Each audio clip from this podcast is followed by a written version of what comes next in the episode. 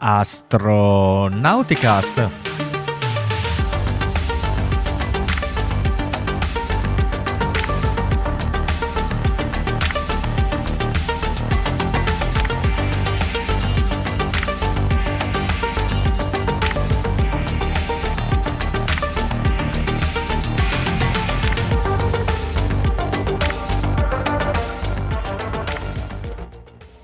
Buonasera, buongiorno, buon pomeriggio a tutti, benvenuti a questa nuova puntata di Astronauticast. questo è l'episodio 16 della stagione 16, quindi non mi sbaglio. Astronauticast è il podcast dell'associazione ISAA, l'associazione italiana per l'astronautica lo spazio, e oggi è il 23 febbraio del 2023, quindi abbiamo 16-16, 23-23, una puntata di assonanze sulla ISS in questo momento il liquido di raffreddamento del nodo 2 è a una temperatura di circa di 17 gradi. Liquido di, di raffreddamento, parametro scelto non a caso perché ritornerà in qualche modo eh, ripreso in questa puntata. Potete interagire con noi attraverso la chat che state utilizzando se ci state guardando in diretta nel vostro social preferito, quindi Facebook, Twitch o YouTube se invece ci, ascoltate in differita potete eh, mandarci una mail e scrivere le vostre commenti della puntata, ma se volete essere più diretti chiaramente abbiamo sempre l'account Twitter chiocciolina astronauticast oppure tutto il resto dei nostri social direi che ormai ci potete trovare facilmente vi basta scrivere eh, forum astronautico o ISA sul vostro motore di ricerca. Anche questa sera siamo in una configurazione a tre una configurazione Soyuz ci sono io Riccardo Rossi dall'Unione Terre d'Argine e con me abbiamo al, all'altro posto di pilot da Verona. C'è Veronica da Verona che vi saluta Invece come mission specialist abbiamo oh, flight engineer, fate come, come, come preferisci, Raffo da Arezzo. Buonasera, benvenuti da Raffaele e buonasera a tutti. Benissimo, allora oggi eh, siamo un po' eh, scarsi di notizie, ma vabbè, cercheremo di intrattenervi lo stesso durante la puntata. Allora, abbiamo un primo aggiornamento, un primo, diciamo così, un, una novità, una, un, una, nuova notizia per quanto riguarda il nostro amico Starliner, che è un po' che non ne sentivamo parlare. Starliner, così per fare un, così, breve, una breve intro per l'Avero, sapete che è quella capsula eh, privata che eh, dovrebbe eh, portare astronauti sulla ISS. Diciamo, quando NASA aveva, aveva, pensionato lo shuttle, aveva fatto un bando di concorso e i vincitori per il bando di concorso per, portare queste, per riportare un equipaggio umano partendo da suono americano, di fatto era stato vinto da Boeing e da SpaceX SpaceX sappiamo eh, che è, già part- è a regime, le missioni sono, eh, si susseguono senza problemi, tant'è che tra pochissimo partirà anche la nuova uh, eh, Dragon con la missione 6, invece la nostra Boeing ha avuto qualche problemino, quindi vero che punto siamo con il nostro Starliner CS700? Allora, siamo a buon punto, siamo all'80% dice Steve Stitch dei test da, da concludere. Venerdì scorso la NASA e la Boeing hanno fatto una conferenza stampa insieme per aggiornarci un po' sulla situazione. Non hanno dato grosse notizie, ma come diceva Ricky, è da un po' di tempo che non ne sentiamo parlare e quindi ci hanno voluto un po' tenere aggiornati su, su come è messo lo Starliner. Intanto hanno confermato la data di lancio della prossima missione, che sarà il 13 aprile, e sarà la missione CFT, cioè la Crewed Flight Test, la prima missione con equipaggio, come fu la Demo 2 di Bob e Doug per, um, per SpaceX e a bordo saranno presenti Sanita Williams, proprio quella, proprio quella della maglietta di Ricky. A bordo ci saranno Sanita Williams e Butch Wilmore. E attraccheranno alla stazione spaziale, rimarranno in orbita in, a bordo della stazione spaziale con lo Starliner agganciato per otto giorni e poi rientreranno nel, a, a White Sands nel New Mexico e come come da programma otto giorni proprio perché è una missione di test e quindi è importante semplicemente vedere che possa funzionare lo Starliner con equipaggio a bordo.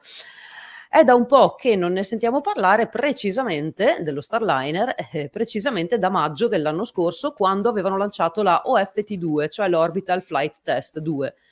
E, um, era partito, aveva, era attraccato alla stazione spaziale ed era rientrato. La missione era andata piuttosto bene, non da manuale, ma in ogni caso molto molto meglio della missione OFT1 che non era riuscita nemmeno ad attraccare alla stazione spaziale. L'OFT-1 era stata fatta a dicembre del 2019, la prima missione robotica che in teoria doveva essere quella di validazione della capsula per il volo.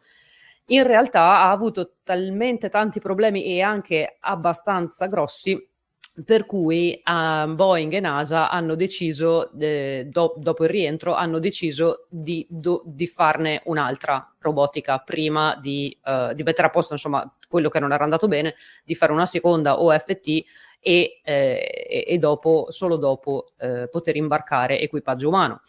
OFT1 mh, comunque era riuscita ad atterrare sempre a White Sands e eh, se possiamo condividere lo schermo, eccolo qui, e, e, niente, e la capsula era questa, la capsula era Calypso, che sarà la stessa di CFT, sarà quella che avrà a bordo Sanita Williams e um, Butch Wilmore. Dunque, in realtà nemmeno la missione OFT2 era andata benissimo inizialmente. Dunque, OFT1, dicevamo, era partita a dicembre del 2019. Mille problemi, hanno detto ok, facciamo un'altra missione OFT2. Benissimo, tutto pronto per agosto del 2021, il razzo in rampa, la, mm, lo Starliner è a bordo, ma poco prima del lancio viene chiamato uno scrub perché a, per, per, i controlli, durante i controlli prima del lancio è stato notato che delle valvole dello Starliner, cioè tutte le 13 valvole del propellente che ha a bordo lo Starliner, eh, erano rimaste chiuse, si erano bloccate in posizione chiusa e non potevano più aprirle, quindi c'era un, questo malfunzionamento alle valvole, ve lo ricordate bene perché ne abbiamo parlato per parecchio hanno provato a ehm, dove la slide? Eccola qui. Hanno provato a vedere se riuscivano a, a, a, met- a risolvere il problema dur- durante la giornata, nel giro di qualche ora, e invece no, non ci sono riusciti, quando, quindi hanno dovuto posticipare il lancio e fare le relative verifiche.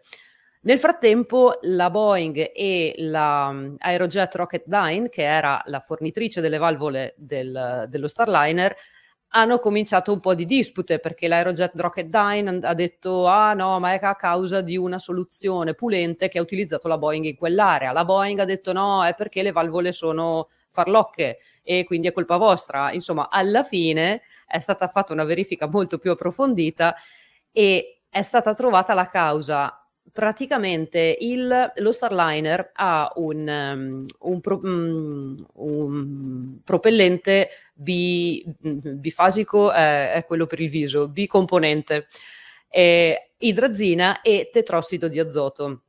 Il tetrossido di azoto era fuoriuscito dalla guarnizione in teflon delle valvole, aveva fatto eh, reazione con l'umidità esterna, si era trasformato in monossido di carbonio, se non ricordo male, in ogni caso aveva corroso le valvole. Quindi valvole ciaone eh, non funzionavano più e il problema ovviamente non poteva essere risolto sul pad di lancio.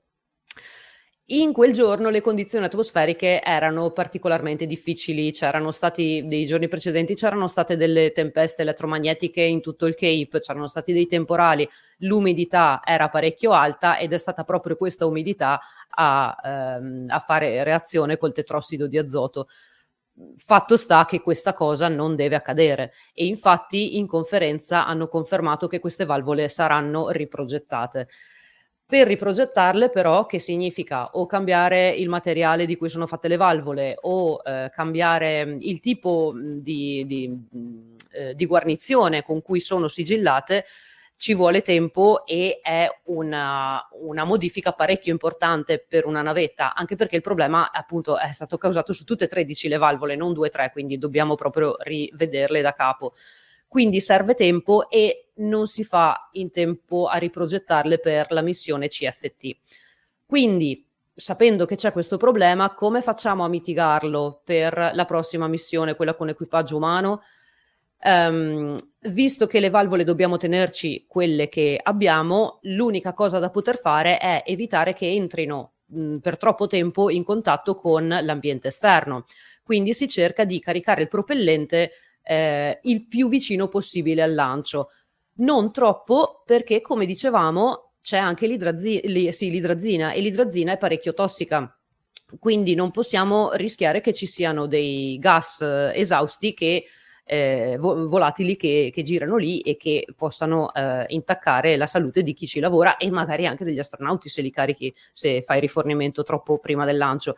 Quindi si sono dati una deadline di 60 giorni, cioè eh, caricano il propellente mh, non, mh, non, non prima di 60 giorni dalla data di lancio, ma più riusciamo ad andare verso il lancio, meglio è. Insomma, cercano di, eh, di inserirsi in quel lasso di tempo. Ecco. Se, posso così intervenire a, a, gamba tesa, cioè l'idrazina ne sentiamo spessissimo parlare eh, in campo astronautico perché ehm, è un propellente che è molto eh, così efficiente ed è anche facile da innescare, tant'è che eh, se, se, ci sono dei motori di idrazina è praticamente certo che non, non, si inceppino mai. Però il lato negativo, come dice Vero, che è l'altissima tossicità. Se avete mai visto delle immagini eh, di queste fasi di rifornimento, vedete i vari tecnici che sono vestiti con una tuta completa anticontaminazione e tutte le volte che eh, si parla di magari possibili perdite su una navetta, eh, l'idrazina viene sempre presa molto molto seriamente. Anche ad esempio nei voli dello shuttle, quando era ancora in servizio, eh, gli astronauti prima di uscire c'era un lungo periodo in cui si aspettava che non ci fossero assolutamente eh, tracce di idrazina per, che comunque veniva utilizzata per i motori di manovra anche durante il rientro così come anche per le, eh, le Crew Dragon, quando viene ripescata in, eh, in, in, acqua c'è prima solamente una persona che si avvicina con una, con una, sonda per vedere se c'è idrazina e anche successivamente dopo il caricamento sulla, sulla nave appoggio viene rifatto nuovamente questo test. Probabil- l'unica forse probabilmente che non, non, non, non, diciamo non sottostà a questa regola è proprio la Soyuz che non usa idrazina per i motori eh, di, di, di, correzione d'assetto de, del modulo di rientro e infatti gli astronauti già quando hanno, aprono il paracadute possono già quali, aprire le valvole eh, non, non, appena la, la, la, pressione atmosferica esterna lo consente e imbarcare aria fresca già eh, neanche avendo toccato suolo proprio perché eh, la Soyuz non ha, non ha, questa problematica. Quindi eh, insomma eh, non prendete sotto gamba l'idrazina e purtroppo eh, poi anche in altre puntate è vero abbiamo parlato anche di, di, della ricerca di questi di, altri, di alternative alla idrazina eh, puliti proprio per, eh, per, evitare tutte queste mh, mm, misure di sicurezza esatto nel frattempo mi correggo perché ovviamente era monossido di azoto quello che ha corroso le valvole, essendo tetrossido di azoto, se fa reazione con qualcosa diventa monossido di azoto. Comunque, in ogni caso, e, um, la, questa, questo lancio è stato scrabbato, quindi agosto del 2021 si va a maggio del 2022, alla faccia che volevano cercare di mettere a posto il problema nel giro di una giornata, e, insomma, a maggio del 2022. Maggio del 2022 la OFT-2 Take 2 riesce a partire e si aggancia alla Stazione Spaziale Internazionale. Il volo è andato benone, ma non benissimo, come dicevo, non è stato da manuale. Ci sono stati degli altri problemini durante eh, il volo, ma minori. Quindi, quali sono stati questi problemi? Per esempio, non so se vi ricordate il problema che c'era stato con i thruster. Lo Starliner ha eh, due tipi di thruster, ha gli RCS, che sono i Reaction Control System, e che sono quelli che vengono utilizzati per le manovre di fino, tipo mh, per l'undocking o per eh, i primi momenti di allontanamento della stazione spaziale. E poi ha ehm, 12 OMAC, che sono gli Orbital Maneuvering at- e Attitude Control, che eh, sono quelli invece per le manovre orbitali.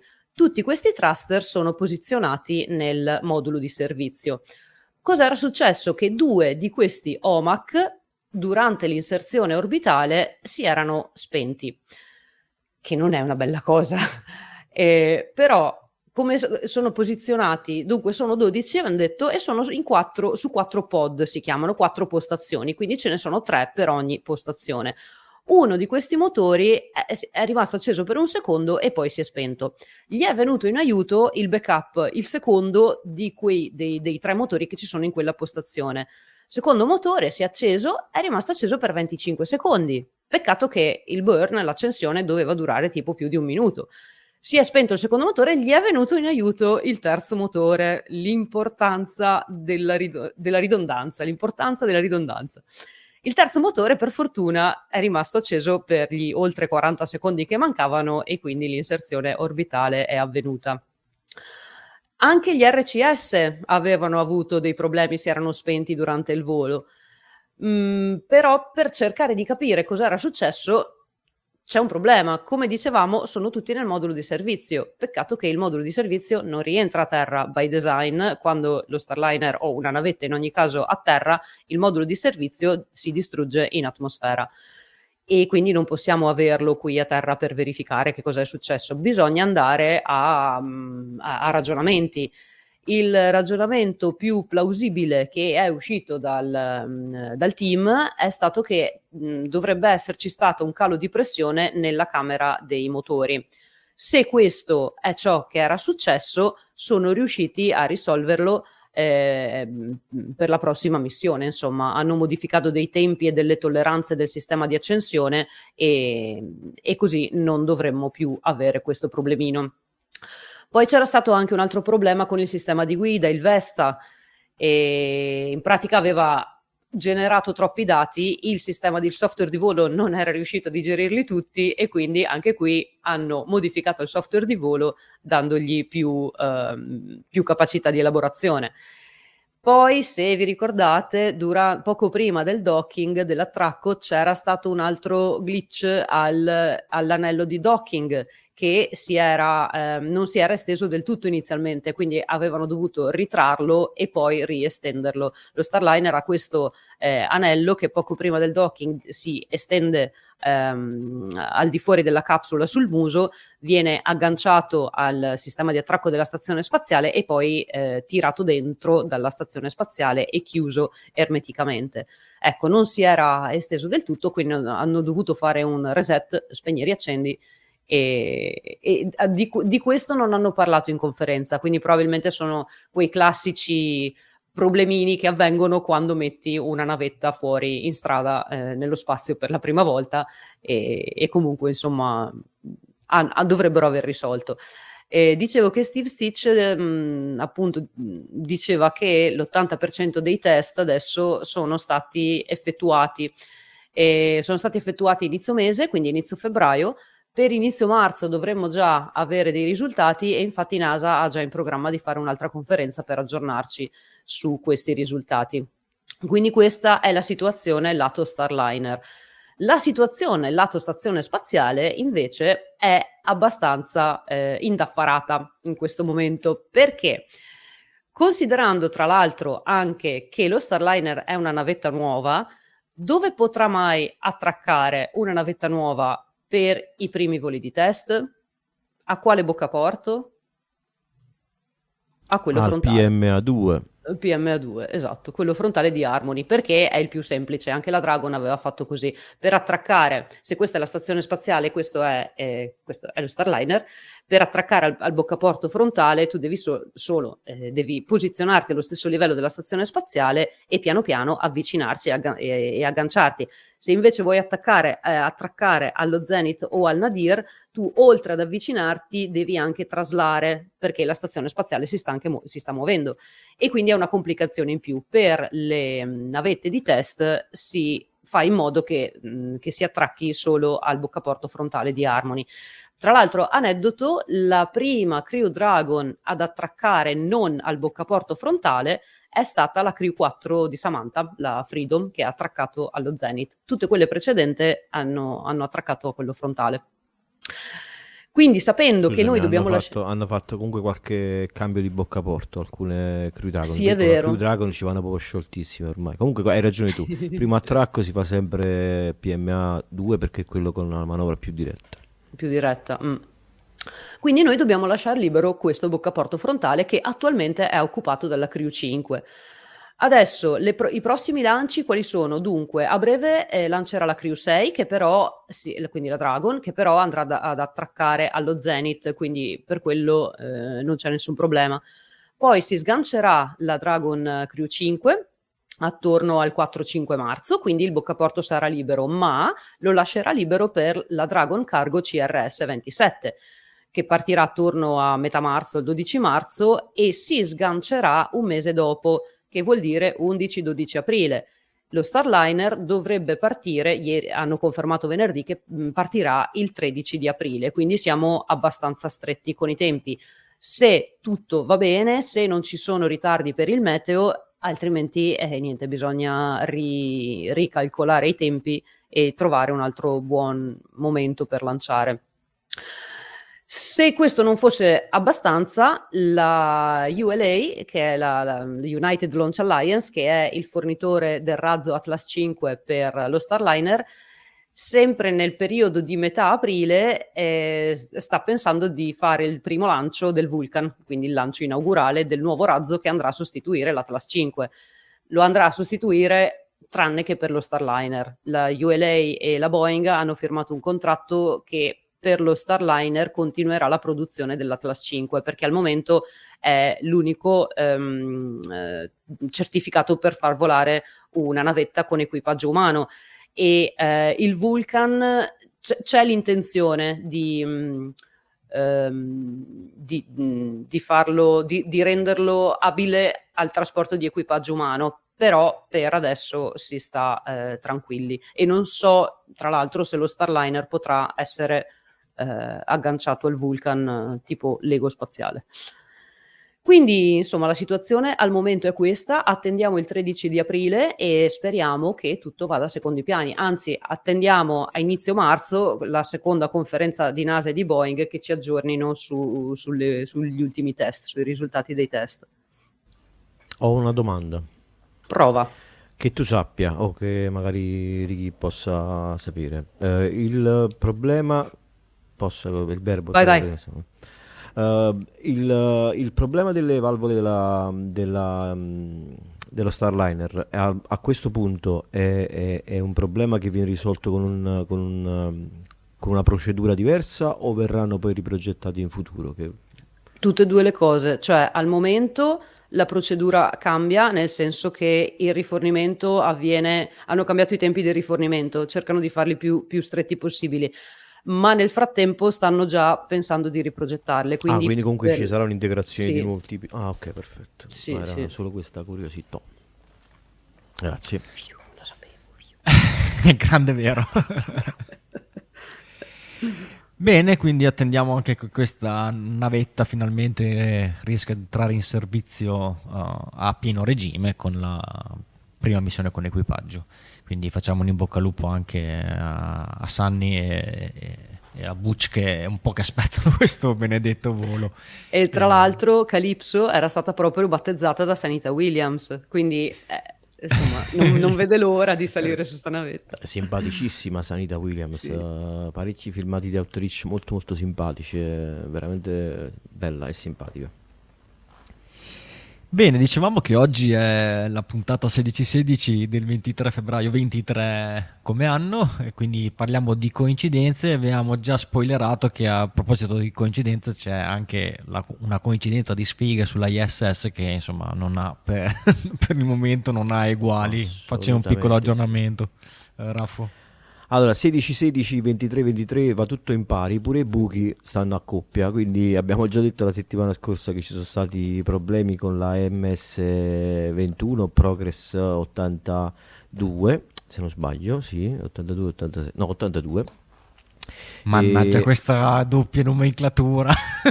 Questa doppia nomenclatura e in più il 16 vuol dire nella capa napoletana, napoletana il culo, ovvero la fortuna. Ironicamente ce l'abbiamo tutta in questo caso. Però eh, bando alle ciance, eh, sono arrivate nuove immagini, sia video che eh, foto del, del, leak della perdita della, della Progress MS21. Ce l'abbiamo qui, il primo che è stato, tu, in entrambi i casi sono stati divulgati da Roscosmos. E qui c'è la perdita che è stata ripresa dalla stazione spaziale, dalle telecamere eh, della ISS esterne e vediamo la perdita che è molto più lenta e posata rispetto a quella della MS22. Eh, però bisogna capire a che punto della perdita questa immagine è stata ripresa, potrebbe essere anche nella fase finale dove ormai la pressione del serbatoio si era esaurita e quindi c'è una fuoriuscita, una fuoriuscita più lenta, però ehm, in questo caso riusciamo a vederla bene e soprattutto riusciamo a capire da quale lato e verso quale direzione si muove questa, eh, questa perdita. L'abbiamo vista la settimana scorsa con questa piccola grafica, in pratica avevamo ipotizzato eh, con, i, i, con i bracci, il braccio robotico avevo osservato eh, le due navette da due prospettive diverse.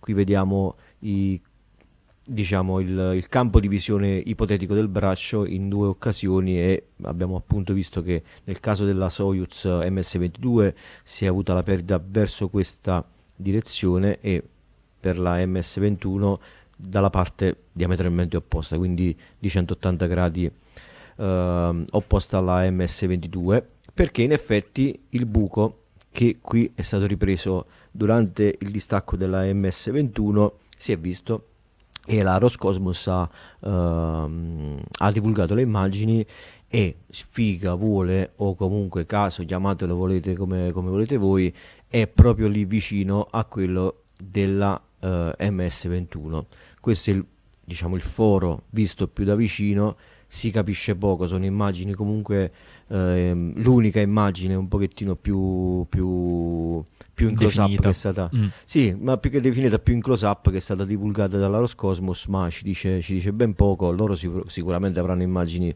un po' più dettagliate, però quella che hanno divulgato è questa e ehm, rispetto al qui parliamo proprio della stessa zona cioè stiamo parlando della, della stessa zona sullo stesso lato eh, per tutte e due le navette. Qui c'è stato il buco della MS21 eh, e qui invece quello della MS22 quindi siamo sulla stessa linea sulla stessa, sullo stesso tubo di, di raffreddamento esterno delle due navette. sì. Per chi non ci sta guardando in diretta, praticamente si capisce molto bene che è la stessa zona perché c'è un braccetto che probabilmente serve per tenere agganciato il eh, pannello fotovoltaico quando è richiuso. E sì, sì, sì, scusatemi, dimentico il, sempre il, che siamo, siamo, in podcast. Il, il modulo di servizio di una Soyuz e di una Progress è praticamente uguale, quindi è veramente eh, eh, incredibile come questi due... Sì. Avevi fatto il giochino delle freccette forse su, su un post su Twitter. Ah sì, alla Robin Hood, cioè pratica sì, sembra, spiga... esatto. ci ha messo proprio del, del La freccia ha rotto la freccia già piantata, insomma. Sì, sì, sì. Perché poi comunque parliamo di figa? Allora, ci sono diverse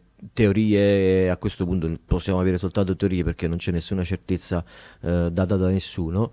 Intanto mando qui questo bel time lapse della eh, MS21 che si è distaccato che mettere poi la ripresa della, delle immagini a tutto il modulo di servizio ha fatto una bella pirouette di 180 gradi e qui la vediamo in un time lapse e, ehm, perché si può parlare comunque di sfiga in ogni caso? Adesso o si parla di MMOD quindi di detrito spaziale o si parla di problema strutturale quindi dettato da una produzione fallace o comunque da un mancato controllo delle componenti.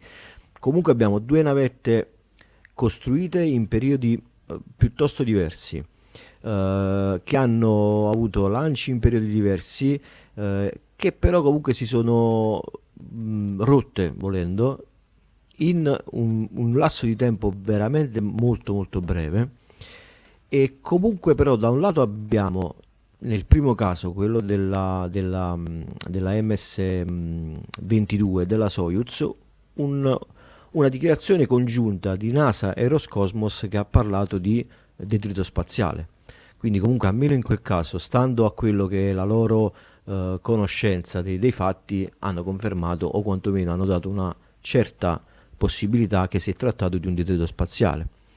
Nel secondo caso anche si parla di evento esterno, questa volta soltanto da parte di Roscosmos, che comunque però si è basata su immagini che sono state fornite da NASA, con sistemi NASA, da telecamere NASA, sia per quanto riguarda le telecamere esterne che hanno analizzato la uh, Progress mentre stava facendo il suo undocking, sia poi precedentemente fatte con il Canadarm quando la navetta era ancora um, attraccata alla ISS.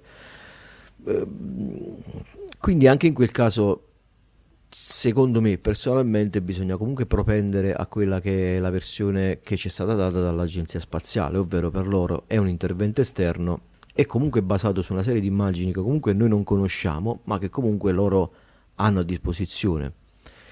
Uh, c'è poca fiducia purtroppo in Roscosmos in questo periodo e purtroppo questo guaio, al di là del fatto che ci sia la questione politica in corso della guerra uh, Russia-Ucraina, è stata data da tempi passati in cui c'è stato quel buco nella Soyuz che di per sé poteva essere un piccolo problema che è stato diciamo portato avanti sulla... ingigantito eh. ingigantito ma più che altro è stato inasprito da quel deficiente di Rogozin che era all'epoca a capo della, della, della Roscosmos quindi mancanza di fiducia un po' per le questioni politiche un po' per quanto riguarda il pregresso si parla al difetto di produzione però in ogni caso dicevamo o si tratta di un problema strutturale o si tratta di un problema MMOD, quindi da impatto dei meteoriti e in ogni caso o comunque uno e uno, cioè in un caso c'è un, un MMOD e in un caso c'è un, un problema strutturale, si parla di una sfiga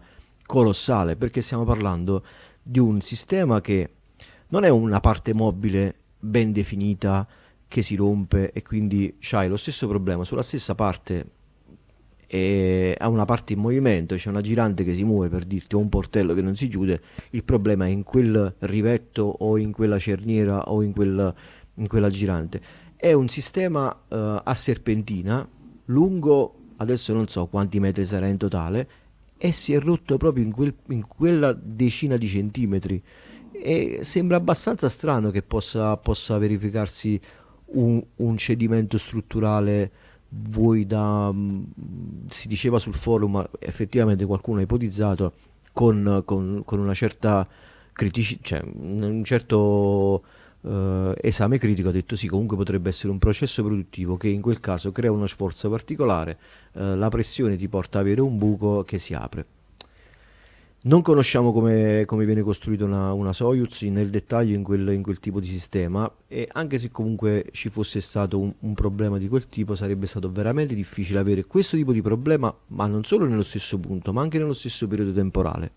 Quindi sfiga gigantesca che speriamo non si ripeta più e bisogna poi tra l'altro Roscosmos ha divulgato oggi un filmato che purtroppo non ho potuto vedere perché... Eh, eh, è, to- è, completamente in russo, quindi non, non riuscivo a capire nulla, però eh, almeno nel loro, diciamo, nel loro link di presentazione hanno scritto che la MS-23 è stata ribaltata come un calzino, non ci sono problemi, eh, comunque verrà inviata su e sono state prese alcune... Pro- mh, alcune, alcune fu- misure, alcune misure, precauzioni per impedire che questo possa accadere in futuro, però non ho capito bene quali tipo di misure possono essere prese per proteggere un, un radiatore di una, di una Soyuz di una Progress? Quindi aspetto che qualcuno rossofono mi dia una risposta sperando di potervela riportare per la settimana prossima. E questo è quanto. Insomma è, è veramente è come dicevi tu Veronica appunto tutti i sistemi che comunque sono moduli di servizio non vengono riportati a terra quindi si dovranno comunque per forza basare su quelli che sono stati i rilevamenti eh, fotografici o comunque video perché non potremo poi avere non potranno poi avere in mano il, il, il sistema per poterlo analizzare.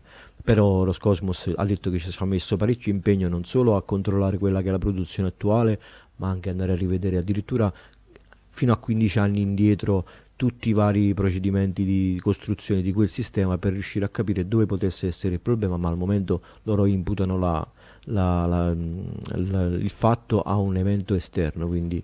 Ah, e poi l'ultima cosa che volevo dirvi, che ho dimenticato di dirvi durante questo intervento, è che il, nel primo caso il foro è stato misurato in 0,8 mm, quest'ultimo invece è stato misurato in 12 mm.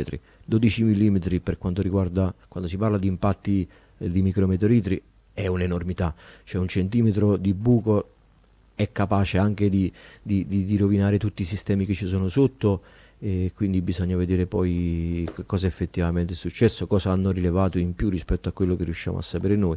Tutte cose che prima o poi verranno a gala perché a un certo punto anche eh, la NASA dovrà decidere se la prossima expedition, la 70, che dovrà essere mandata sempre con una Soyuz, dovrà avere a bordo un americano, se la NASA accetta questo, questo tipo di, di, rischio vuol dire che effettivamente si è trattata di una sfiga colossale e, e si spera che non, non capi di più.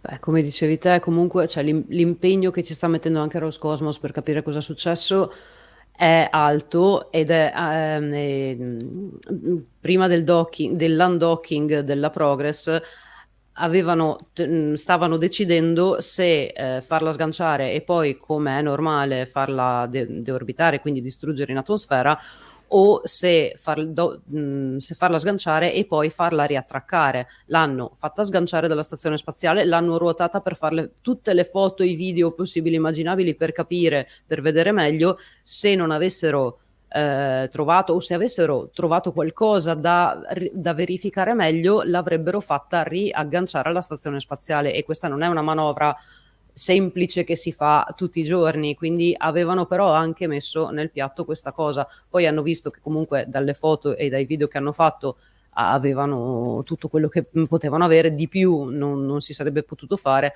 anche perché, come dicevamo credo la volta scorsa, non era possibile fare un'attività extraveicolare in quella zona, non ci sono agganci, le, le navette non, non, sono studiate non è facile per... scendere su una Soyuz eh. in quella posizione, anche perché sarebbe dovuto andare a uh, su, sul modulo um, come si chiama quello nuovo Prichal, quindi proprio Prichal. sotto Nauka e da lì non c'è, non c'è, accesso quantomeno per arrivare al modulo di servizio della, uh, della Progress. Uh, hanno sistemi diversi, si, si, se ne è parlato anche in forum con persone che sono uh, dentro nei lavori, non nello specifico, però comunque ci hanno confermato che comunque si tratta di due sistemi simili ma non identici con eh, liquidi di raffreddamento simili ma non identici ma comunque siamo là insomma strutturalmente sono, sono molto molto simili. E poi altra mia personale ipotesi è che comunque Roscosmos ha dovuto fare eh, fondo a delle immagini che gli sono passate tramite NASA. Se loro dicevano una cazzata fondamentalmente ci sarebbe stata NASA che gli avrebbe detto guarda ci è passato tutto tramite noi, alla fine l'abbiamo visto anche noi, eh, perché dici che è un MMOD quando invece si vede che è un buco dettato da un problema strutturale o comunque di produzione. Quindi la mia fiducia è riposta in questo filtro che è passato tra l'immagine e lo statement di, di Roscosmos. Poi eh, queste però sono sempre considerazioni mie personali, insomma. Io sono sono il team, per il team fatalista. Non so voi, però insomma, Anch'io. secondo ci sta. Eh. E poi ti dici, ma come due, due, due micrometeoriti che hanno colpito proprio quel punto? E allora il problema dei, dei micrometeoriti perché sta diventando uh, pressante, importante? Eh, perché possono capitare cose del genere. Eh, vi devo confessare una, una, cosa. No, anche io sono del team fatalista. Mi dispiace se i nostri ascoltatori vorrebbero qualcuno che invece si sbilancia un po' di più, ma noi invece siamo, sono assolutamente d'accordo con quello che dice Raffo. Ci stiamo avvicinando a metà della puntata, però ci sono tanti spunti che possono, in questa notizia che possono accompagnare il fatto, la solita eh, sequela di raccomandazioni e di, di, di, di, suggerimenti che vi do alla metà puntata. Intanto è di andare su forum astronautico per leggere i dettagli di questa notizia. L'ha già detto eh, Raffo. Ehm, io pensavo eh, che assolutamente il modulo di servizio di, di una Soyuz fosse uguale a quello di una Progress, ma proprio ero convinto al 100%, c'è voluta una cosa, una, una, notizia del genere per andare un po' a scavare meglio e anche questa cosa che diceva proprio adesso Raffaele dei, dei liquidi di, di, raffreddamento diverso eh, è una cosa che assolutamente non mi aspettavo, dicevo anche solo per eh, comodità produttiva fare insomma lo stesso pezzo che poi eh, modularmente possa agganciarsi a una Soyuz o una Progress eh, sarebbe stato forse più logico, però magari ci sono dei, delle motivazioni per cui invece è meglio tenere un fluido di raffreddamento diverso. Magari no, per mia, una... Ma nella mia mente la Soyuz rispetto alla Progress erano più o meno sedili, basta, cioè mancavano solo i sedili, poi alla fine era, era identica. Però, Chissà, magari si usa chissà. un fluido che è magari più efficiente, ma, ma magari un po' più tossico e magari per, per, una navetta con equipaggio si preferisce qualcosa di più tranquillo. Que- questa è un'idea mia, non lo so, nessuno... Altra cosa che Raffo ha detto durante la notizia è che magari lui non ha, ha visto questo filmato rilasciato da Roscosmos che però non, riuscito a, non è riuscito a capire completamente perché, perché, è in russo. Io decanto sempre il lavoro dei nostri articolisti e vi invito anche a voi se volete scrivere qualcosa sul nostro portale Astronauti News a fare una richiesta. Vi basta mandare una mail e noi vi diciamo come insomma, fare una specie di periodo di prova, però ci sono tanti altri modi potete, ehm, con cui potete aiutarci se vi va. Ad esempio su forum astronauti aeronautico abbiamo Silvia che conosce il cinese e quando c'è magari una missione cinese di, magari con equipaggio, quindi che può è molto interessante, ma non solo, eh, si mette a tradurre eh, fisicamente i testi in, co, eh, cinesi e li traduce, ci, ci, spiega e ci aiuta a preparare gli articoli o le notizie. Stessa e, cosa per Dimmi, e, vero. scusa Ricky, e, e, non solo perché a seconda di come traduce, cioè anche lei ha un po' di difficoltà nel, tradurla, nel, nel tradurre e, um, e, cerca tutte le sue fonti per, per, per capire, no? si mette insieme anche ad altri per cercare di capire il ragionamento. E da come lo si traduce si capisce anche la, la cultura della lingua cinese, del perché ci sono questi Uh, tante volte mhmm, non so sfumature, le, le, figure, no? sfumature, ah. sì, le figure di animali, sardo, le figure in base di... all'umidità. Se tu hai un'umidità per il 70% ti diventa e di conseguenza è bello anche perché si va a, a, a un pochino più addentro a una, a una, cultura che magari noi no, no, non toccheremo neanche.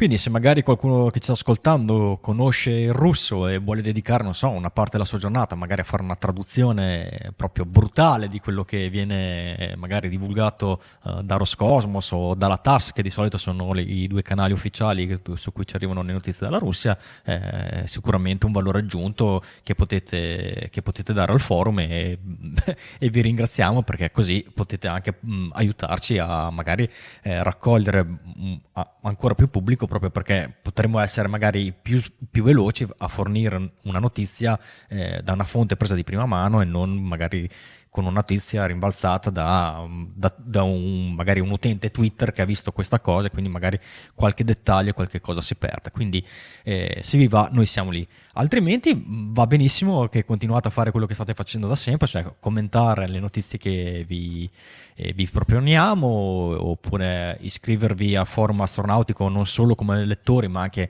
eh, per contribuire da normale utente di un forum senza per forza dover creare dei contenuti per, per arricchirlo, ma a noi ci fa piacere se, chiaramente se la community si eh, espande. E eh, soprattutto aiutateci a condividere i nostri contenuti, quindi se vi piace quello che facciamo, se vi piace il podcast, se vi piace un particolare eh, post che magari mettiamo su Facebook, non fate altro che fare condividi perché comunque il nostro scopo è sempre questo, cioè quello di farci conoscere e far conoscere magari i vostri amici che c'è quella, questa community di forum astronautico barra ISA che è un gruppo di ragazzi che di base sono appassionati ma come accennava anche Raffo ci sono ormai anche tanti addetti ai lavori eh, nel forum che eh, si riunisce cerca di spiegare in maniera un po' più dettagliata, un po' più sul pezzo quello che succede in ambito spaziale, cosa che i media generalisti non, non riescono a fare. Adesso io non voglio far, dare una colpa a, ai media generalisti che però devono chiaramente abbracciare un gran numero di, eh, di topic e di tematiche e non possono approfondire, magari è, è, più facile per loro magari scivolare in una notizia e trasformarla magari in qualcosa di più eh, sensazionalistico eh, e perdere un attimo invece il focus e il dettaglio che magari potete trovare sul forum astronautico. Se voi infine vi piace veramente un botto quello che facciamo e volete addirittura anche sostenerci economicamente, chiaramente ci fa piacere perché noi siamo un'associazione di volontari, non abbiamo pubblicità, nostri, non troverete banner sul nostro canale YouTube, non troverete l'advertising, non abbiamo attivato eh, Google Analytics e tutte queste cose per monetizzare in qualche maniera, ma ci autososteniamo e, e voi eh, che, eh, che, ci sostenete ci date una mano per eh, insomma, eh, riuscire a pagare le spese vive dell'associazione, quali l'hosting per il forum, le attrezzature per fare il podcast e tutto questo, eh, tutto l'ambaradan. Se ci fate una don- la donazione è assolutamente libera, trovate le informazioni sul link che vedete in sovraimpressione se ci state vedendo in diretta, ossia www.isa.it slash sostienici, quindi anche molto semplice se ci state ascoltando. Eh, c'è un pulsante di PayPal e potete fare una donazione libera. Se eh, la donazione è superiore ai 15 euro, potrete anche ricevere a casa la tessera di, eh, socio, di, di ehm, contributore sostenitore eh, facciamo questa tessera plastificata a formato eh, insomma bancomat per, per, farvi capire la dimensione eh, tutti gli anni con una grafica diversa quest'anno è dedicata a Samantha Cristoforetti che l'anno scorso diciamo è stata la, mm, insomma, la, la, la cosa principale che ci ha tenuto eh, che ci ha mm, tenuto banco per gran parte dell'anno e eh, ha fatto anche aumentare tanto il traffico sui nostri siti quindi eh, è una tessera che non vi dà diritto assolutamente a niente, è solamente un gadget, un, un bonus per ringraziarvi della vostra donazione. Chi ha già fatto una donazione in questi giorni teoricamente dovrebbe aver ricevuto una email di conferma che abbiamo girato eh, recentemente per avere eh, soprattutto un feedback dal punto di vista dell'indirizzo cioè che l'indirizzo che avete usato per fare la vostra donazione su PayPal corrisponde effettivamente all'indirizzo sul quale eh, dovete, volete ricevere la tessera e dopodiché eh, dovremo partire a breve con finalmente spedire il primo lotto eh, di tessere. Quindi grazie ancora a tutti per il, sost- il, il, il sostenimento, no? sto dicendo, per il, il sostegno il sostegno, no, no, il per il sostegno che ci date e per insomma anche la, eh, l'affetto che ci dimostrate con i vostri commenti, con le vostre eh, interazioni con noi. Prima di passare ai link della settimana, vi volevo segnalare un, un, un, articoletto interessante che ho trovato su Astronauti News, visto che eh, le, mie, le, le, due notizie di prima, se non sbaglio, sono farina del vostro sacco sia di, di vero che di, di raffo un articolo di Simone Montrasio che vi parla di eh, produzione di eh, celle fotovoltaiche a partire dalla regolite lunare. È una cosa molto eh, interessante. È uno studio che ha fatto Blue Origin, quindi stiamo parlando eh, dell'azienda di Jeff Bezos che eh, per il momento eh, si è distinta solo per aver eh, messo in piedi a regime o quasi perché ha avuto ultimamente un piccolo incidente, eh, insomma i, i, suoi voli suborbitali con il eh, New Shepard, siamo tutti qua in attesa del New Glenn, se non sbaglio abbiamo anche parlato la settimana scorsa, due settimane fa del, del, dei potenziali voli che si potrebbero fare sul New Glenn, quindi il primo vettore di Blue Origin capace di eh, andare in orbita, però Jeff Bezos e Blue Origin sta spaziando anche altri, altri spin-off dal punto di vista spaziale e si è eh, ultimamente così ha rilasciato questa, questo breve articolo in cui un team di esperti eh, del settore è riuscito a, eh, insomma, a vagliare e a insomma, a dimostrare eh, che dalla regolite eh, lunare si può eh, produrre eh, un, un, pannellino fotovoltaico. E lo sfruttamento della regolite lunare non è, la, non è la prima volta che se ne parla perché chiaramente se eh, nell'ipotesi di un'eventuale esplorazione lunare a lungo periodo eh, l'utilizzo della regolite, cioè la regolite di, in generale è il materiale cui, di cui è fatta la Luna, usare questa regolite sia per fare strutture come abitative, ma sia anche per altri scopi e chiaramente eh, qualsiasi processo che si possa utilizzare per sfruttare questo materiale è, è ottimo.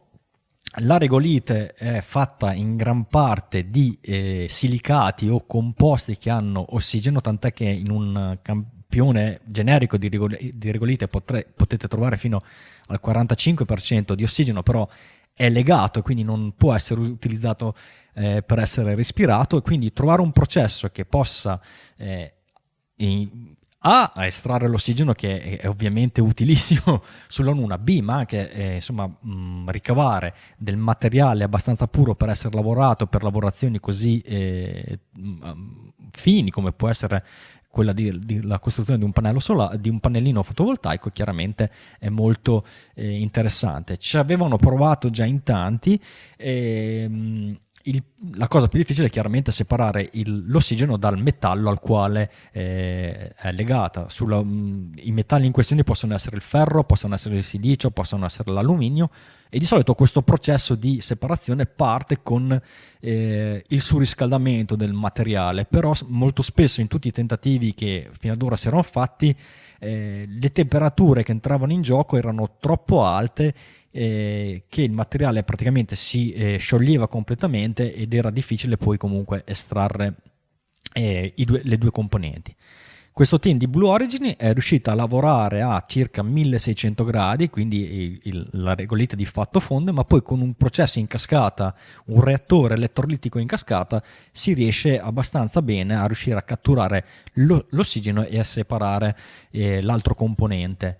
Eh, stiamo parlando di pannelli eh, fotovoltaici, si sono riusciti piano piano a eh, addirittura a estrarre de, da dei campioni di regolite di silicati del silicio puro al 99,999 quindi 3,9 dopo, lo z- dopo, la, dopo la virgola per cento che sono eh, un ottimo grado di purezza del silicio che si presta bene a essere impiegato per essere poi assottigliato e usato come pannellino eh, fotovoltaico. Quindi speriamo che questo prototipo, insomma questo, questo test bed, questo questo primo esperimento di questo processo produttivo possa poi effettivamente essere impiegato sulla Luna e, ben venga che magari Blue Origin magari non ha il, il, suo bel vettore pronto, però magari ha queste tecnologie che possono comunque essere impiegate eh, per l'esplorazione lunare. Insomma, a me piace sempre quando ci sono tante aziende che hanno eh, questo, così, questo,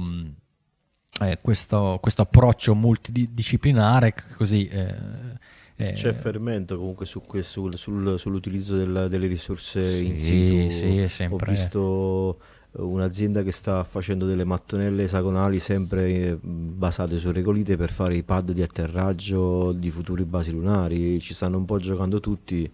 Eh, e anche questo è, è, è sintomo de, del fatto che comunque c'è questa spinta alla nuova esplorazione, quindi ben venga, molto interessante, hai ragione. Poi vi dicevo, eh, le vostre donazioni cosa ci servono a fare tutte queste cose che vi ho elencato prima, però gran parte delle vostre eh, donazioni saranno impiegate sicuramente eh, in Astronauticon, cioè la convention che facciamo periodicamente, eh, di solito aveva una cadenza di biannuale, poi chiaramente abbiamo avuto la pandemia, abbiamo avuto altri impedimenti ed è un po' che non la facciamo, però eh, è nostra intenzione poterla fare al più presto. Cos'è Astronauticon? È una convention di, eh, per dei, di noi utenti di forum astronautico, però aperta gratuitamente al pubblico. In questa convention eh, alcuni dei nostri membri de, del forum eh, si prepara dei panel, delle piccole conferenze di vari, di vari argomenti e le presenta poi chiaramente spesso, anzi da, forse dalla, dalla, terza in poi, dalla quarta in poi, che riusciamo anche a chiamare un ospite come può essere un astronauta NASA o un astronauta ESA che fa anche la, la, insomma, il ruolo di, del super ospite, quindi chiaramente eh, diventa il, così, il, motivo principale per venire alle nostre convention. Però tra i tanti utenti di Forum Astronautico che fa delle conferenze c'è il nostro Marco Bruno, che l'abbiamo avuto anche spesso eh, nelle, nelle nostre puntate, che fa delle conferenze bellissime. Eh, recentemente ne ha fatta una su uh, Hubble, eh, non è la prima che fa sullo, su Hubble, però pian piano lui le aggiorna sempre di volta in volta, le fa sempre più complete, più, eh, più dettagliate. Raffo ci mostra, ci, ci consiglia un, il link a proprio una conferenza che ha fatto recentemente su Hubble. Sì, sì, il link alla conferenza che ha fatto Marco Bruno, bellissima e nello stesso stile che conosciamo. Insomma, io mi sono innamorato delle sue conferenze, da quelle che erano state pubblicate appunto da una Astronauticon sulle missioni Voyager e si, estende il discorso a Hubble. Lì potete trovare la qualunque sul telescopio spaziale più famoso del mondo fino all'arrivo di James Webb. James Webb che da qualche parte forse c'è anche già una conferenza, ne ha già fatte alcune di conferenze, sempre Marco su James Webb, quindi magari digitate su YouTube conferenza Marco Bruno e trovate eh, sia quelle che ha fatto da Astronauticon sia tutte quelle che fa eh, chiaramente vista la sua bravura nella divulgazione, spesso chiamato magari da planetari in giro per l'Italia o vicino a Torino, che eh, diciamo è la sua area di competenza per andare a fare queste belle presentazioni. Anche durante, anche durante, il lancio di James Webb è stato qui, ci ha parlato del James Webb in dettaglio, è stato interessante. Insomma, Marco, top number one. Bene, eh, iniziamo a eh, andare verso la fine della puntata e come consueto vi proponiamo gli eventi astronautici della prossima settimana e ci pensa Vero che tra l'altro è anche colei la quale eh, tiene aggiornato il nostro calendario spaziale. Allora, fra poco, all'1.24 di domani, quindi fra poche ore, partirà la Soyuz MS-23 quindi la navetta russa um, senza equipaggio è una Soyuz, ma è senza equipaggio perché sarà quella che andrà a, a dare una mano alla MS-21, che, di cui ci ha parlato, ci accennava prima eh, il Raffo. 22, partirà questa... la, 20, la 22 è foracchiata mi sto perdendo questi numeri, la, la 22. E uh, partirà domani, però attracca eh, domenica perché se non sbaglio l'avevi detto tu, Ricky, la settimana scorsa, che se non c'è questa super urgenza di, mm, eh, di, attraccare si sceglie sempre il, um, il periodo di, di, due giorni. Sì, più che altro se non c'è abbastanza pianificazione precedente per poter mettere in fila varie, tutti i vari fattori in gioco che ci sono per fare l'allineamento perfetto per il lancio, eh, non si riesce a fare il docking rapido. Qui invece chi, chi, la faceva da padrone era l'urgenza di lanciare il prima possibile la Soyuz MS-23, quindi si procede con l'approccio standard che in due giorni, che tipicamente di fatto si può lanciare quando si vuole, poi dopo il, il rendezvous si fa con calma in 48 ore in orbita. Alle 5.10 di domani mattina c'è il lancio di un lunga marcia 2C con un carico utile sconosciuto e comunque non c'è, non c'è il live. Invece domani sera, vener- sempre venerdì 24 febbraio alle 21, e c'è un live, di, un live su YouTube di Space is Cool. Eh, che se non li conoscete andate a cercarli anche su Twitter, è un gruppo di, di persone che uh, propongono lo spazio dal, pun- dal, um, per i ragazzi, per i bambini, e insomma a livello eh, capibile, com- molto comprensibile, ecco. E dicevo, è domani alle 21, si intitola Mars 2030 ed è con Giuseppe Cataldo, che è un, il Planetary Protection Lead del Goddard. Il, live, il link del live lo trovate sempre sull'agenda all'interno dell'evento. Sabato non abbiamo niente, domenica 26 dicevamo c'è l'attracco della Soyuz alle 2.01 di notte e poi alla sera invece abbiamo il lancio di un Falcon 9 con un gruppo di Starlink alle 19.12. Eh, questo lancio è stato rimandato, però l'or- l'orario che vedo è interessante se li lanciano con, l'inclinazione, con la, con, la, solita inclinazione, perché potrebbe dare origine a un trenino visibile la sera in Italia. Comunque, vi, come solito, se, se, vediamo che i parametri orbitali e la, il dispiegamento del trenino di, è favorevole per le, per le, ore notturne, in realtà per il tramonto, perché lanciando alle 19.12 forse c'è forse potrebbe esserci già troppo buio per vederlo prima, alla, alla, prima orbita, però magari nei giorni successivi eh, si vedrà tu qualcosa. Ci passi sempre roba buona, Ricca, sei il nostro roba buona, roba buona, roba di roba buona notturna. Cosa, cosa, vuoi, cosa vuoi? Starlink, Flock, Flock, Starlink? Quando grino, quando grino. OneWeb, OneWeb. Lunedì 27 alle 7.45 parte la Crew 6, la Dragon Crew 6. E forse, Ricky, sì, sì, sì, se, se, riesco faccio la diretta volentieri, chiaramente è mattina e quindi qualche pazzo si, si vuole svegliare eh, con me, no, no, se, se, al 99% ci sono, quindi eh, se volete vedere il lancio in diretta eh, col, col mio commento de, de, assonnato della prima mattina dovrei esserci. Sempre lunedì, però questa volta alla sera, c'è il lancio di un altro Falcon 9, ma con un altro gruppo di Starlink alle 18.46, quindi due serate a fila con due lanci Starlink, tanta roba. Forse questo eh, Ricky è ancora meglio, alle 18.46. Eh, però questo qua è lanciato da Vandenberg e quando ah. lanciano Vandenberg lanciano Polari e di solito Mannaggia, non, si vede una, non si vede una ceppa. Poi c'è martedì 28 che abbiamo il lancio di un H3 eh, con il satellite Alos 3, un lancio dal Giappone di un vettore giapponese, satellite per le scienze della Terra, però è alle 2.37. Però dovrebbe essere il volo inaugurale dell'H3 sì? che se, avevano sì. già provato, avevano fatto scrub eh, perché no, ha un non l'avevo non... seguito. Se, sì, scrub a motore acceso, giusto? Sì, eh. sì, sì, ha avuto uno scrub uh. all'ultimo minuto e, e, questo è il primo tentativo, speriamo vada bene. Ottimo. Uh, a martedì 28 alle 8.38 invece c'è l'attracco della Crew, Drago, della Crew Dragon de, con l'equipaggio Crew 6 con Bowen, Hoburg, Al-Neyadi e Fedjaev, ma ne parleremo meglio lunedì. L'apertura del portello è alle 10.25 di martedì 28 e la cerimonia di benvenuto è prevista verso le 11.10, quindi orari validi. Non, non, faremo la diretta per l'attracco, faremo solo quella per, per il lancio. Mercoledì 1, mercoledì 1 abbiamo il lancio di un altro Falcon 9 con OneWeb, OneWeb 17 alle 20.44, anche questi in orbita polare, infatti no, partono però da Cape Canaveral. Poi giovedì 2 abbiamo un contatto Aris con la, il Polytechnics Mauritius Ltd.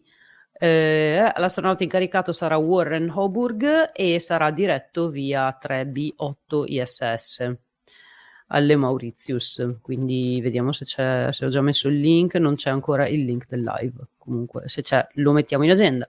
E alla sera torniamo noi alle 21.30.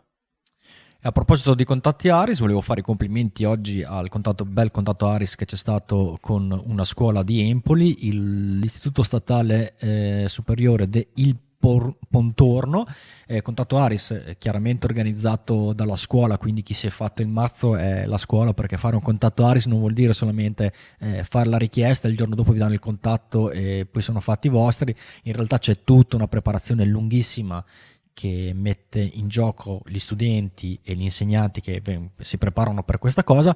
E poi chiaramente essendo un contatto ARIS c'è sempre eh, un, una partnership con i radioamatori, in questo caso è stata la sezione area di Empoli a mettere in piedi diciamo, la, la, macchina tecnica per poter fare il contatto, è molto, il contatto è andato molto bene, potete trovare il video su YouTube, quindi fa sempre piacere quando eh, qualche scuola italiana, italiana riesce a mettersi in coda per questo tipo di attività, tutte le scuole possono fare questa cosa, basta fare richiesta, però ripeto, se fate richiesta adesso probabilmente il contatto vi verrà assegnato tra due anni, quindi eh, eh, non, è, non, è, non, è, immediato dire faccio contatto con quell'astronauta, se, se non mi interessa eh, questo tipo di cosa, cioè se mi interessa solo dire oh no voglio parlare nello spazio solo perché c'è con la ISS solo perché c'è Luca Parmitano o Samantha Cristoforetti dovete ecco. farvi la tessera, la tessera, di ISA se no non, non vi no no non abbiamo assolutamente convenzioni però se invece siete insegnanti e pensate che insomma questo tipo di attività sia, uh, forma, sia uh, così ispirational ispiri i vostri studenti e, e insomma gli permetta di eh, approcciare una cosa dal punto di vista multidisciplinare, perché potete fare una spiegazione tecnica dell'ISS, spiegare, fare lezioni di, di geografia, fare le, lezioni di radiantismo, tutte queste cose. Il contatto ARIS è una bella esperienza che potete richiedere di fare, sarete supportati per, eh, per, farlo. Ci vuole un po' di tempo, però secondo me ne vale la pena. Parlate anche con altri insegnanti che hanno fatto questo, questa, questo tipo di esperienza vedrete che eh, sono tutti, tutti molto contenti. Finita questa parentesi, forse perché sono radioamatore un pochino, ci, ci, ci, tengo, eh, di, direi che possiamo estrarre le grid fin e iniziare ad atterrare. Vado a cercare la sigla finale che dovrebbe partire in sottofondo. Ringrazio tutti voi che ci avete seguito in questa nuova puntata di Astronauticast. Vi aspettiamo la prossima settimana. Io sono Riccardo Rossi dall'Unione Terre d'Argine da Verona da Verona vi saluta Veronica, a giovedì prossimo, o forse lunedì, vediamo. Da Arezzo. Ciao da Arezzo, buonasera a tutti e buon tutto. Ciao, ci vediamo diciamo lunedì mattina presto se non scrabbano il lancio di, eh, di Endeavor 6. Ciao a tutti, ad Astra.